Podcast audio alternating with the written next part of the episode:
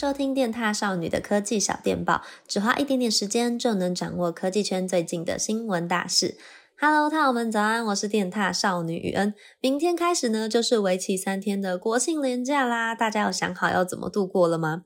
那因为我上个周末就是跟同事们一起去福隆玩了两天一夜，我们就第二天一大早还去滑 SUP，整个旅程真的是很好玩，但是也累到不行。我真的是累到现在诶，我这几天就是晚上都睡超好的。对，所以我想说，这个连假三天，我应该会有一半的时间都是窝在家里面睡觉、耍废，好好的休息。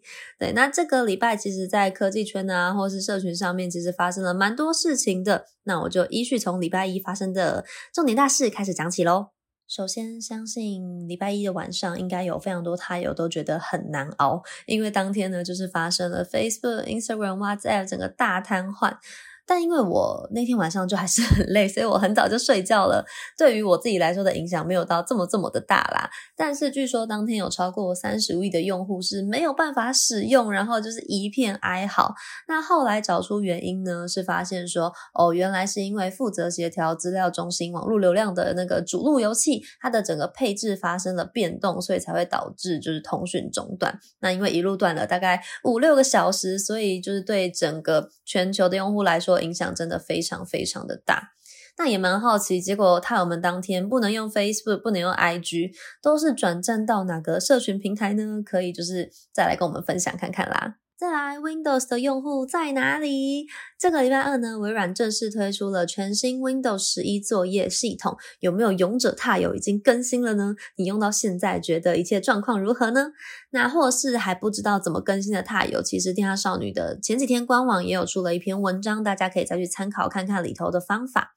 那这次 Win 十一的更新啊，其实热度还蛮高的，因为有非常多人都说，觉得是近几年来最大幅度的一次改版，包括整个界面呢、有重新设计过，然后整个多工处理的效率有提升，以及支援了 Android App 等等。那之前莫娜呢也有整理过 Win 十一的新功能体验懒人包的影片，如果还在犹豫要不要更新的獭友呢，可以到我们的 YouTube 去复习一下啦。再来，礼拜三凌晨的大消息呢，就是 Google 官方宣布会在台湾时间十月二十号的凌晨一点举办 Pixel 六系列新机的发表会。等了这么久，终于要来了。那这次 Pixel 六系列的关注度啊，也是超级无敌高，因为就是官方已经有流出了外形嘛，它的外观真的超级可爱，超级吸睛，我个人非常的喜欢。那除此之外呢，就是官方有确认说会搭载 Google 自家研发的晶片。那这礼拜呢，也有流出了不少的跑分啦，看来呢。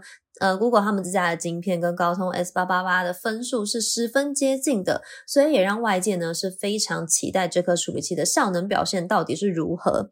而且据说啊，售价也可能会比想象中还要更便宜，Pixel 六有可能台币一万八左右就可以入手了。听起来是不是整个 CP 值超级高，然后非常值得期待呢？那这边我也想要偷偷就是做个小小的调查，如果啦。假设到时候十月二十的凌晨，Pixel 六系列新机我们有同步直播的话，会跟着我们一起追发表会的踏友，帮我举个手好吗？虽然我看不到，但你们的心意我一定会收到。然后礼拜四凌晨呢，其实也有重大事件发生，就是知名游戏平台 Twitch 呢，他们遭到骇客入侵，爆发了有史以来规模最大、最严重的一个资料外泄的危机。那个骇客呢，他公布超过一百 G 的资料在网络上，就是除了包括呃 Twitch 的原始码外流之外呢，他们也公布了 Twitch 在二零一九年九月到二零二一年十月之间，就是有支付给实况主的一个分润费用。天哪，那个金额真的是非常的惊人，就是有呃大家熟知的直播主的收益，基本上就是被看光光了。那台湾收益最高的直播主呢是餐餐自由配，那他的累计收益是达到了四十一万美元，是美元哦，是不是真的 很吓人呢？这个金额，那。目前呢，就是因为还不知道后续会不会有更多的资料外泄的可能，所以外媒就是也是呼吁，呃，有 Twitch 账号的用户呢，可以赶快去变更你的密码，这样子可能会比较保险一些。最后想问问正在收听 Podcast 的踏友，有人是 IGTV 的爱用者吗？因为呢，IG 官方在本周宣布他们会推出 Instagram Video 的一个新格式，就是未来大家在发贴文影片的时候呢，不会再限制你只能发六十秒，而是呢，现在可以一口气直接上传六十分钟长度的影片。那这其实就是也间接代表着说，IGTV 已经正式退场了。那之后，IG 呢，在你的个人页面上面，他们会新增一个影片的专属栏位，呃，只要点击一个像是播放键的按钮就可以进去了。那里头就会是所有影片的贴文。那点进影片之后呢，整个播放界面也会跟 IG 他们自家的 Reels 短影片很类似。